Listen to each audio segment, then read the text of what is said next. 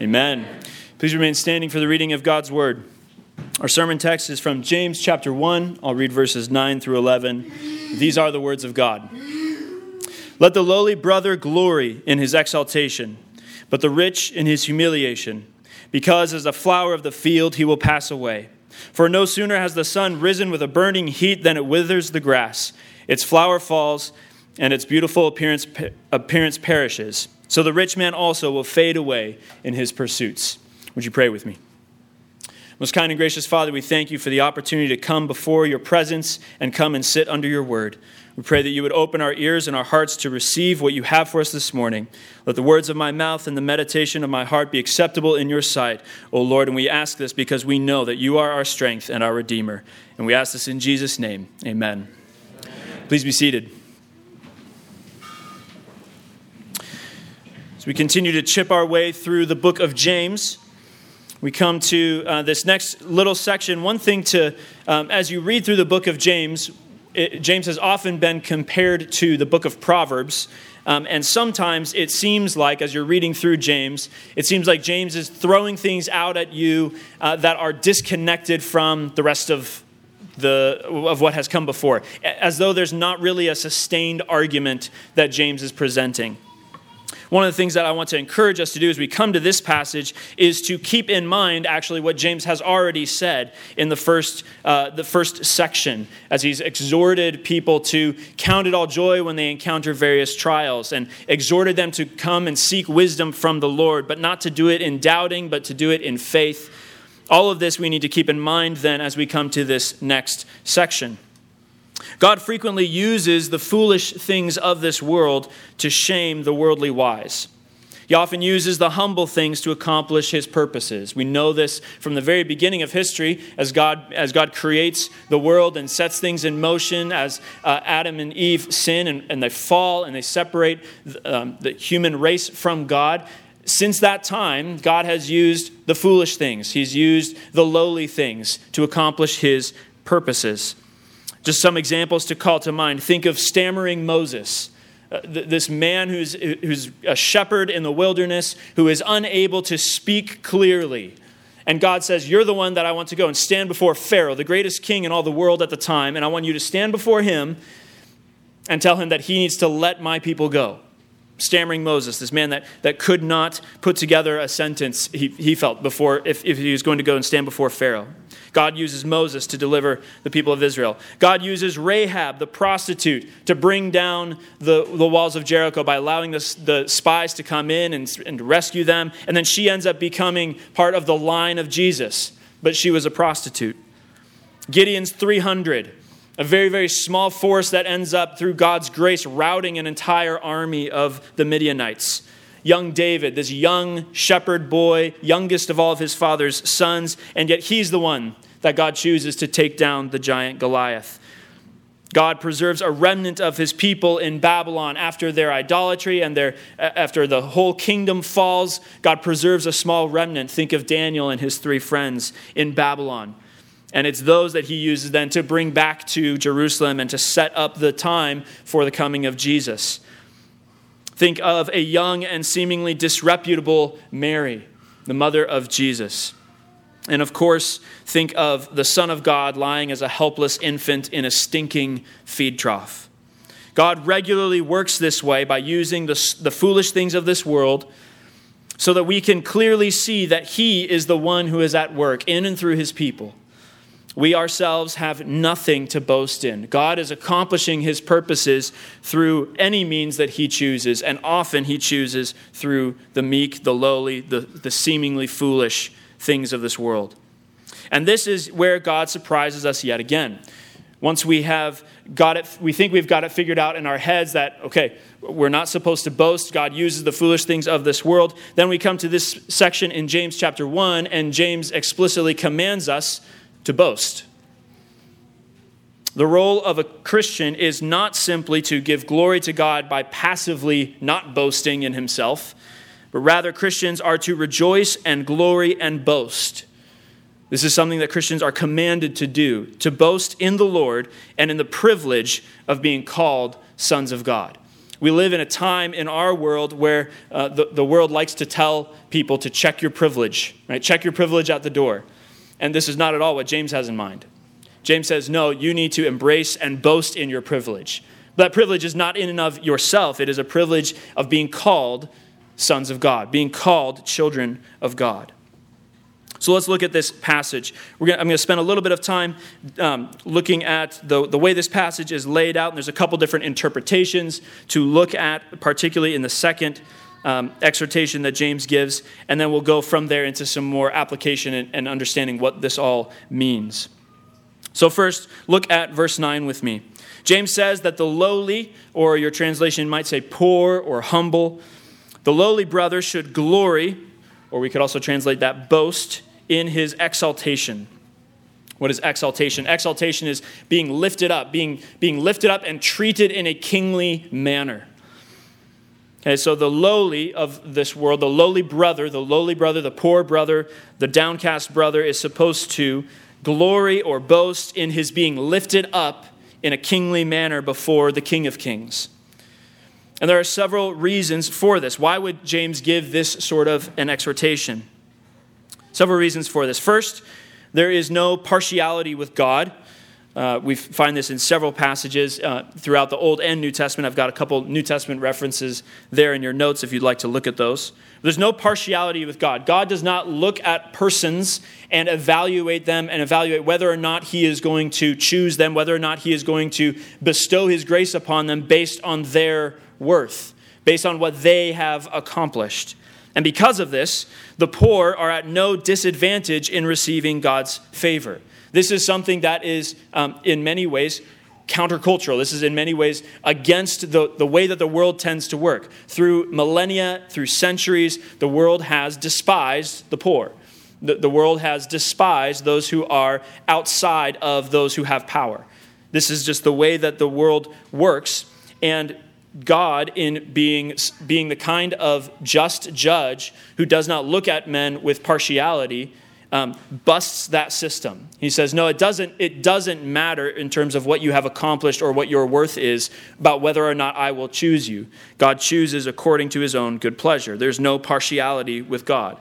And this also means that there's no partiality with him in his judgment as he passes judgment over people. People are judged not because of their worth, but because of how they how they do come before God, whether they serve Him rightly. He judges not their accomplishments in the sense of um, in, a, in the sense of what they have gained, but rather in their actions and whether their heart was lined up with His ways. There's no partiality with God. And so the poor are at no disadvantage. And so this is one reason then why, why James says to, uh, to the poor to exalt, to boast in their exaltation. There is no partiality with God. This is something for them to rejoice in.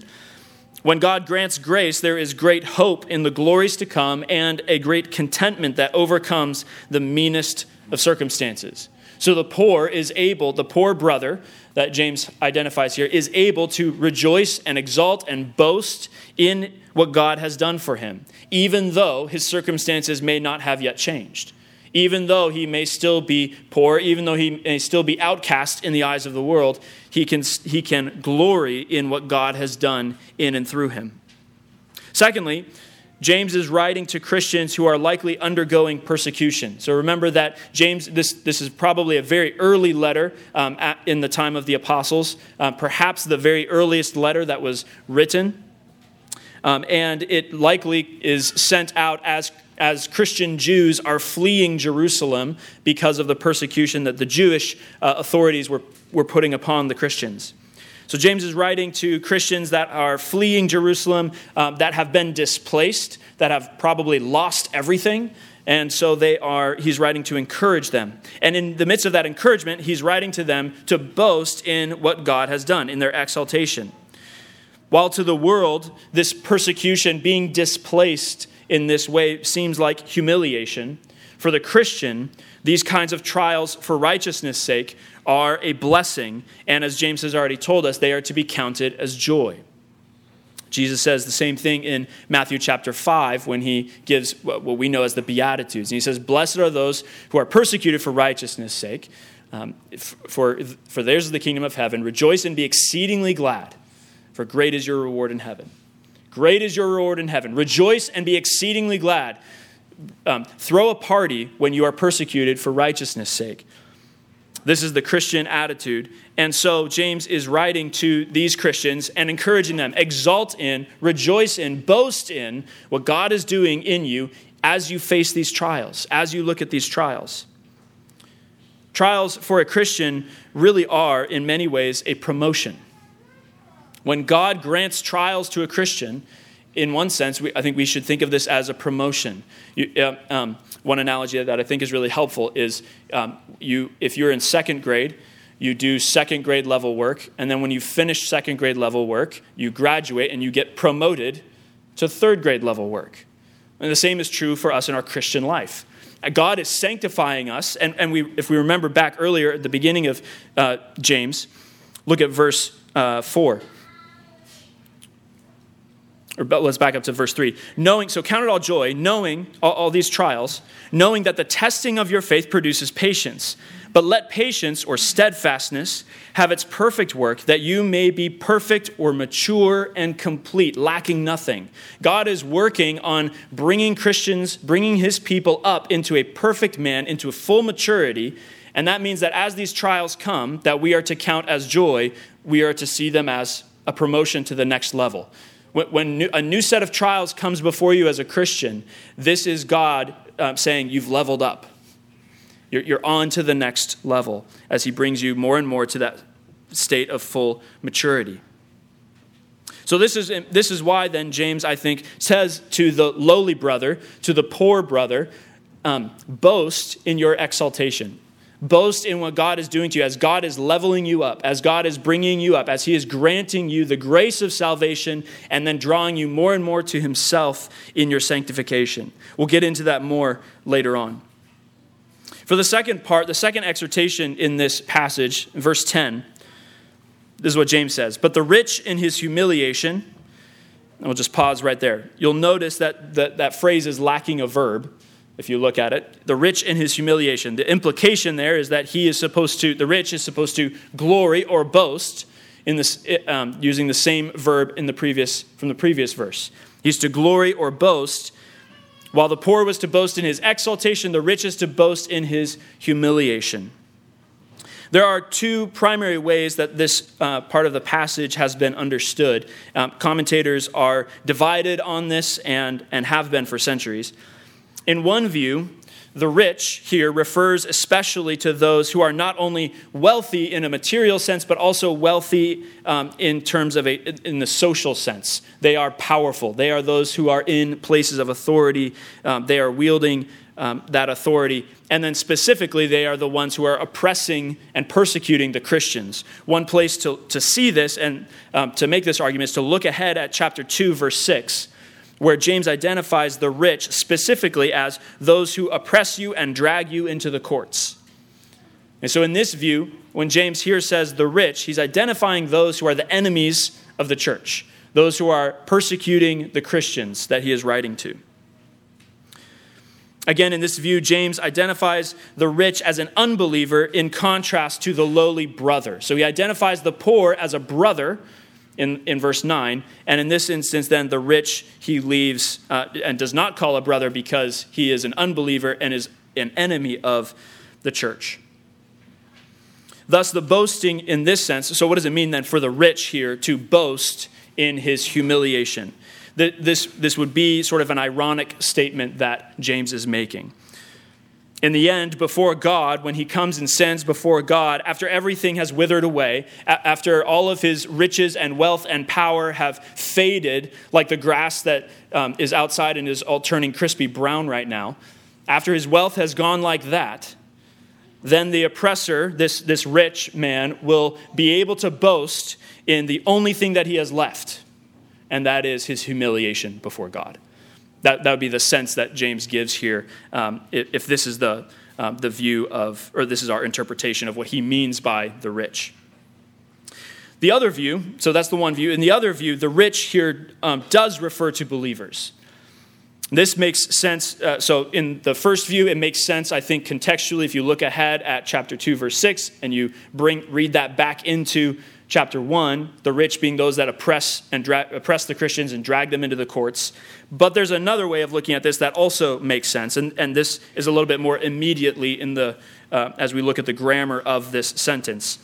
Um, you could see that James says the rich brother, or sorry, the poor brother, the lowly brother, glory in his exaltation, but the rich, and the implication there is the rich brother. There's an ellipsis there, so James isn't saying brother, but he is intending it. The rich brother should glory in his humiliation.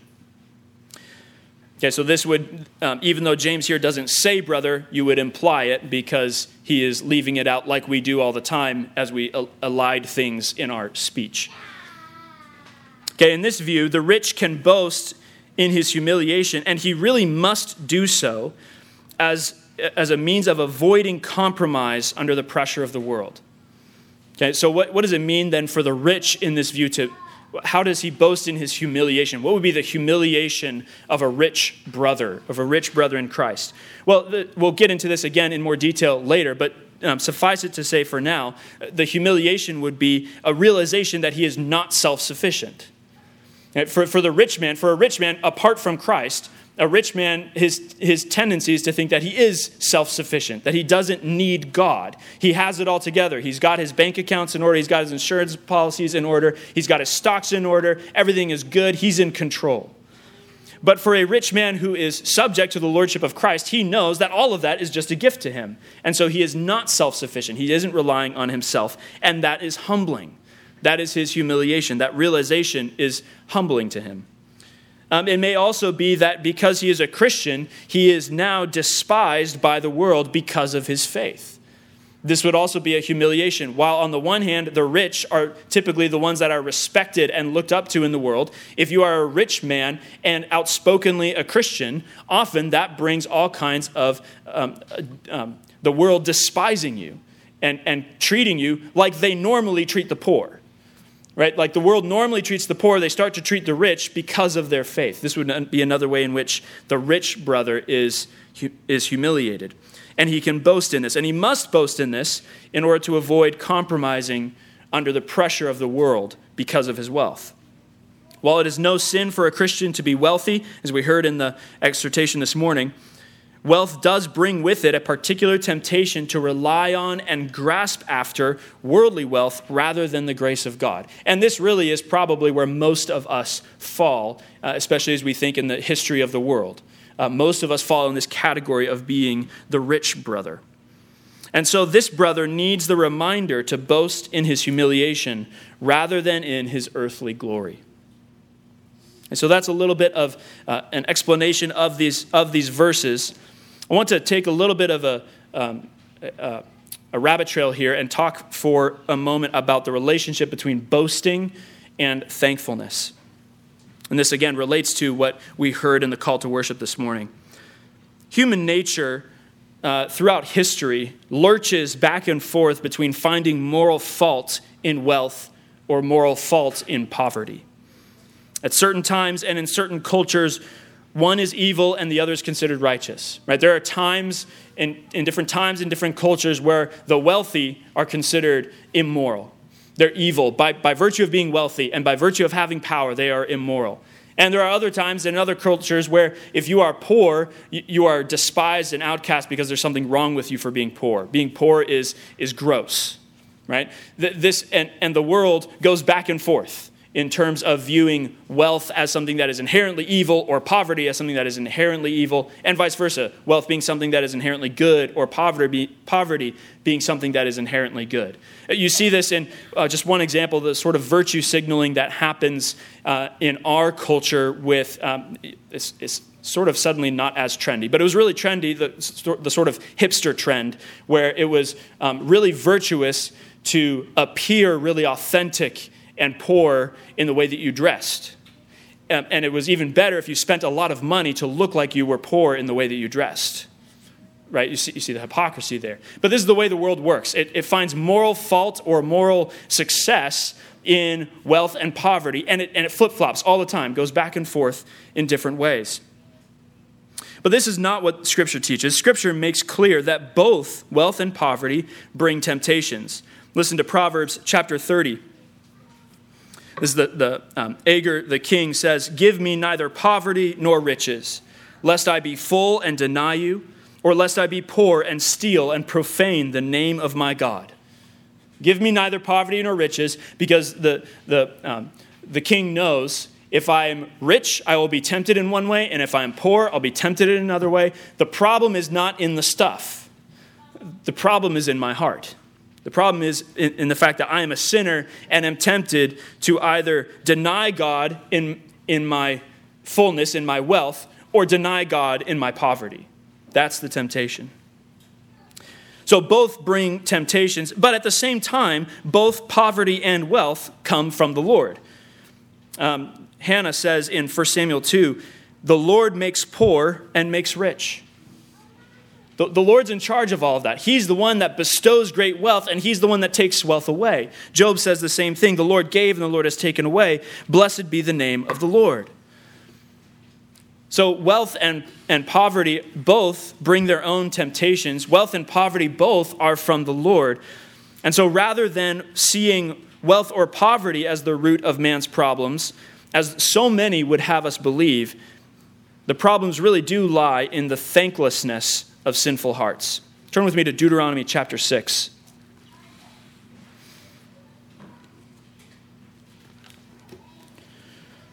Deuteronomy chapter 6, this is where God gives the Shema to his people. He tells them to call upon him as the Lord, their God, gives the command to love him with their heart, soul, and strength. If you look down at verse, uh, verse 10, this is a warning that uh, Moses gives to the people.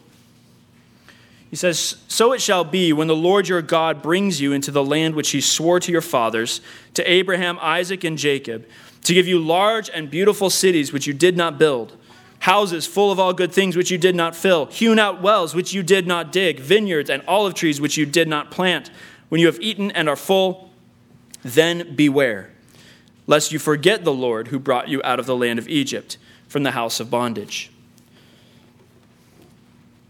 Paul also says in Romans chapter 1 that the, uh, the problem with man is, that, is not that man doesn't know God, it's that he knows God, but refuses to glorify him as God and refuses to give thanks to him as God. The problems that we have in the world, while, while the world will tell us that the problems are um, rooted in wealth or poverty, the problems of this world are actually rooted in our hearts and our ability or our um, forgetfulness to thank God for what He has given to us. Scripture teaches us over and over not to trust in the material things that we enjoy. We're not to grasp for them. And, and I think seeing both of those things together helps to understand that this is not just an exhortation against uh, an exhortation for those who have received a lot, who are wealthy. Right? Scripture teaches us not to trust in our wealth, but also not to grasp for the wealth. That would be covetousness. The, the poor are just as easily tempted as the rich, again, like the proverb teaches us. We're not to trust in the material things. We're not to grasp for them covetously, but we are to trust in the God who gives the material things to be enjoyed, or to the God who keeps those things back. We're to trust Him with our poverty and with our wealth, in our poverty and in our wealth. Thankful hearts, hearts that trust God and that are giving thanks to Him, are hearts that can then boast in the Lord in all circumstances. Another, put another way, and to tie this back to what James says earlier, thankful hearts can count it all joy. Thankful hearts can count it all joy when you are in um, wealth or when you are in poverty when you are in wealth and persecuted or when you're in poverty and persecuted. It is a thankful heart that can count it joy. Again, as I said, I think it's good to see this passage in light of the earlier things that James has said. Particularly, I want to um, meditate on this in light of what James says in verse 7. In verse 7, James warns about how we are to ask the Lord for wisdom.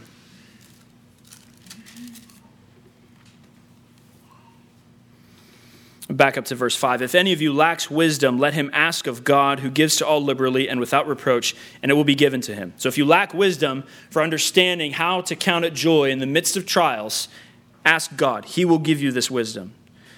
But let him ask in faith, with no doubting, for he who doubts is like a wave of the sea driven and tossed by the wind. For let not that man suppose that he will receive anything from the Lord. He is a double minded man, unstable in all his ways. And this is the James moves immediately from this into the exhortation to the poor brother and the rich. So you could, I think you can read verses 9 and 10 a little bit like this. Um, verse 2 My brethren, count it all joy when you fall into various trials. And then verse 9 Let the lowly brother glory in his exaltation in the midst of all of those trials, and the rich in his humiliation in the midst of those trials. And so the warning then is to exalt, to boast in the exaltation, to boast in the humiliation, but not to be double minded in it. To boast and seek the wisdom from God in faith, not being double minded. When a poor Christian undergoes trials and persecution, what would be the temptation for the poor man, for the poor brother? He would be tempted to allow the material troubles to lure him away from Christ. Um, like the proverb says, if I am poor, I would be tempted to steal. I'd be tempted to break God's law and profane God because of my poverty.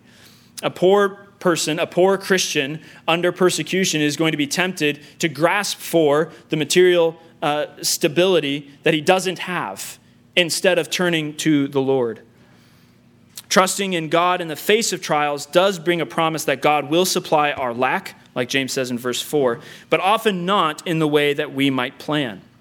Again, God uses the, the um, foolish things of the world to bring about his ends.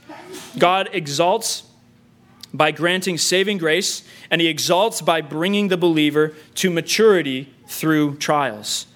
The lowly brother, the, the poor brother, needs to be reminded to boast in this and not to despair when trials come. When we are again, I, I, appreciate the exhortation that in the main, we are not uh, the poor, broadly speaking, globally speaking, historically speaking. We are wealthy beyond measure.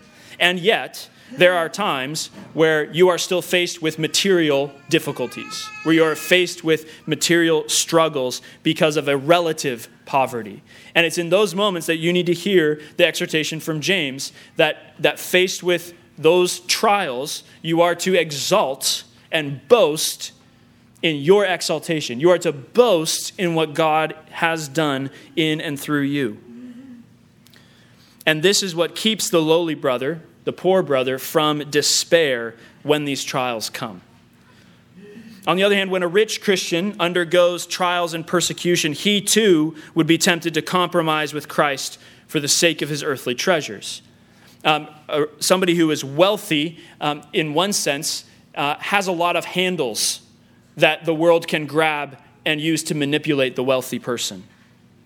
And so he needs to uh, be reminded of the saving grace that was given to him entirely apart from his worldly accomplishments. For a wealthy person, grace is humbling. Understanding the grace of God is very humbling. And if the wealthy can boast in that humiliation, in that understanding that they are saved by grace through faith alone and not in any of their own accomplishments, then any threat to that wealth or to his standing or to his reputation is no bother to him because he knows that all of those things, and even James says he himself, will fade away like grass before the heat of the sun. His consolation is not in his riches. I want to look at one other passage related to this Luke chapter 6. Jesus um, sets these things next to each other, and there's a few things that are worth pointing out here. James, uh, Luke chapter 6, as you're turning there, uh, many commentators have noted that the language that James uses throughout his letter is in some ways more parallel to the teachings of Jesus than any of the other apostles. In terms of the actual language and the analogies and the comparisons that he makes, is very, very similar to the um, actual teachings of Jesus. If you look at uh, chapter 6, verse 20, I'll start, or verse 22. Blessed are you when men hate you, and when they exclude you, and revile you, and cast out your name as evil for the Son of Man's sake. Rejoice in that day and leap for joy, for indeed your reward is great in heaven, for in like manner their fathers did to the prophets. So, on the one hand, again, rejoice in that reviling that comes from the world. Rejoice in it. Be exceedingly glad. Then, verse 24 But woe to you who are rich, for you have received your consolation. The temptation for the rich, again, or for the, um, and rich, again, doesn't necessarily have to only mean um, the, the amount of your, uh, your net worth. It, it can also mean your reputation, your respect in the community. Those who are wealthy in these ways, the temptation is to have your consolation be in those things. And Jesus pronounces a great warning against those who are who find themselves in that situation.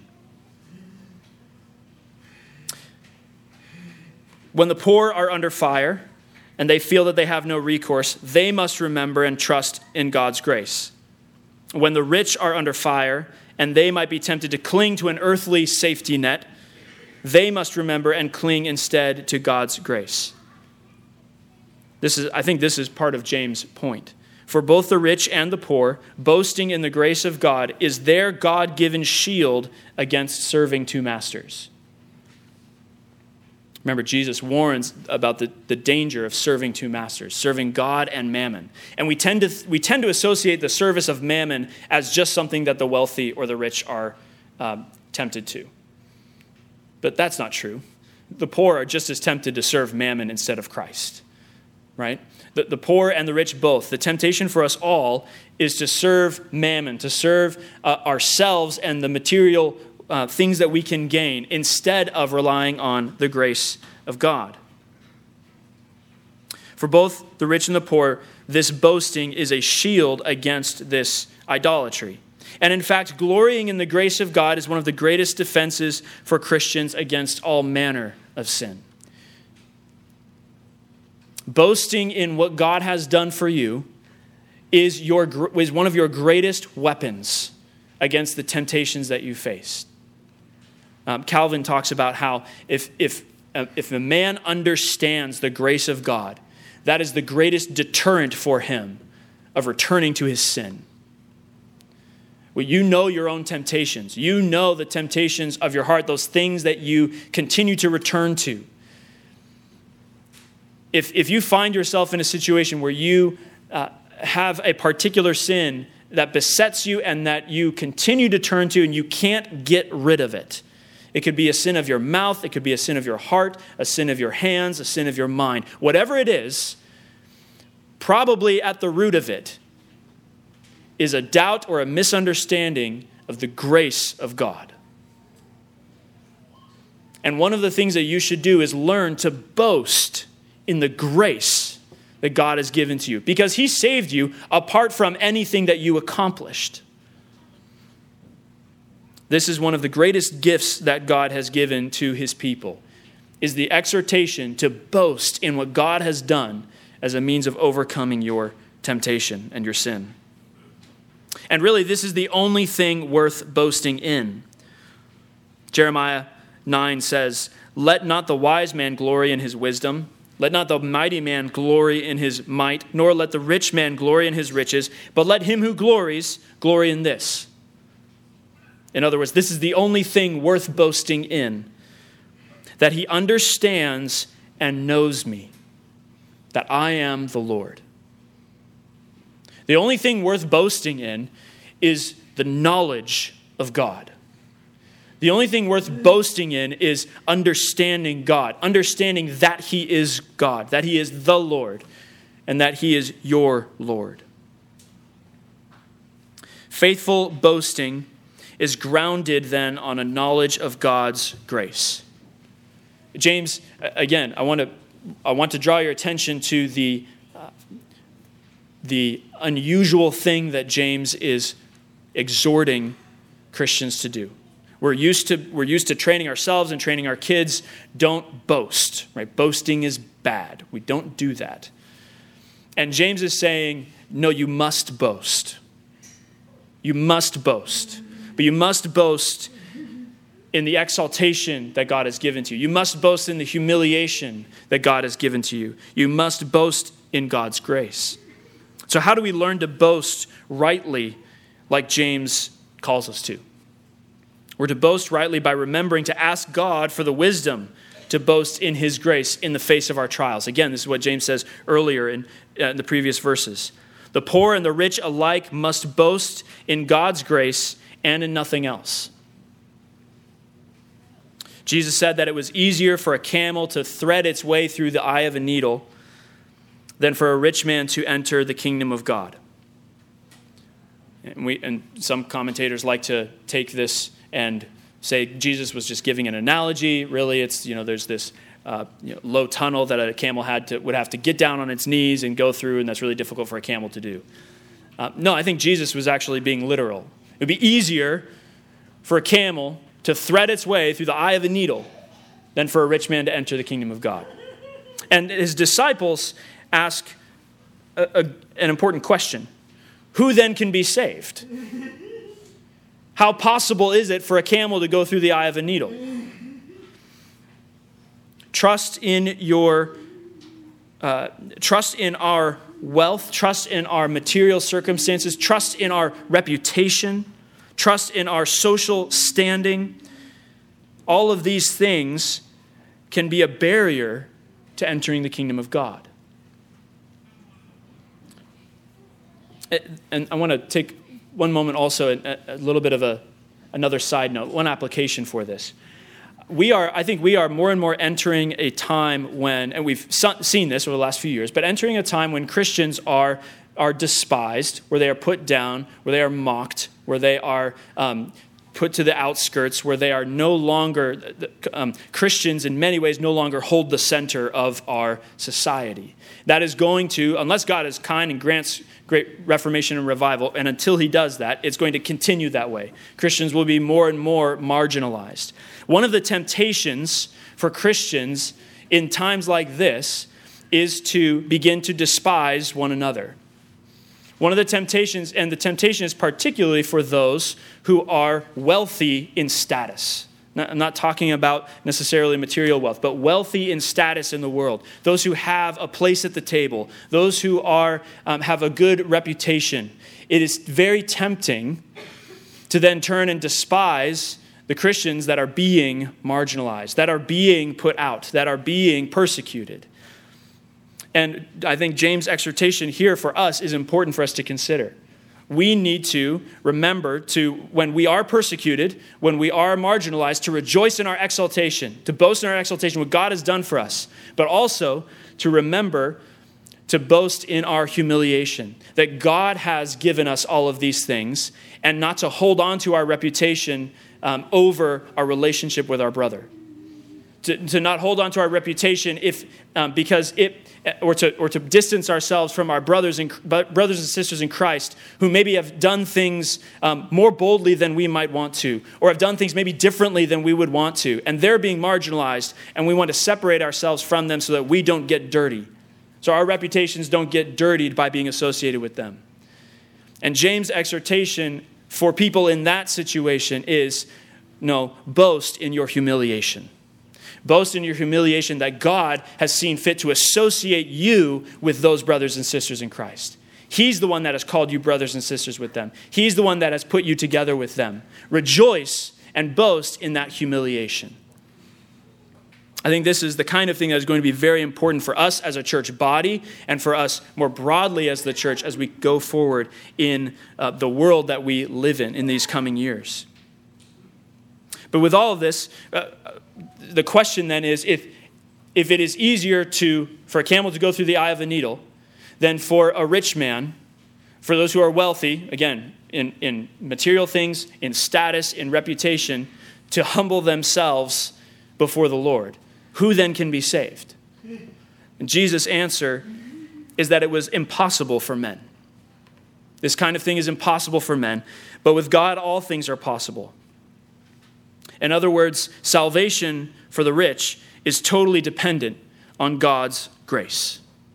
And since there is no partiality with God, salvation for the poor is totally dependent on God's grace. This, is, this is the way it is for all of us. The only way in which we can come before the throne of God, by which we can be saved, is through the grace of God. Through His grace to us, His grace over your sin, His grace that matters so much more than your wealth, than your poverty, than your good reputation, than your soiled reputation. God's grace covers all of that. And it's His grace alone that can bring us before Him. So, who then can be saved? None, but for the grace of God. In the name of the Father, the Son, and the Holy Spirit. Amen.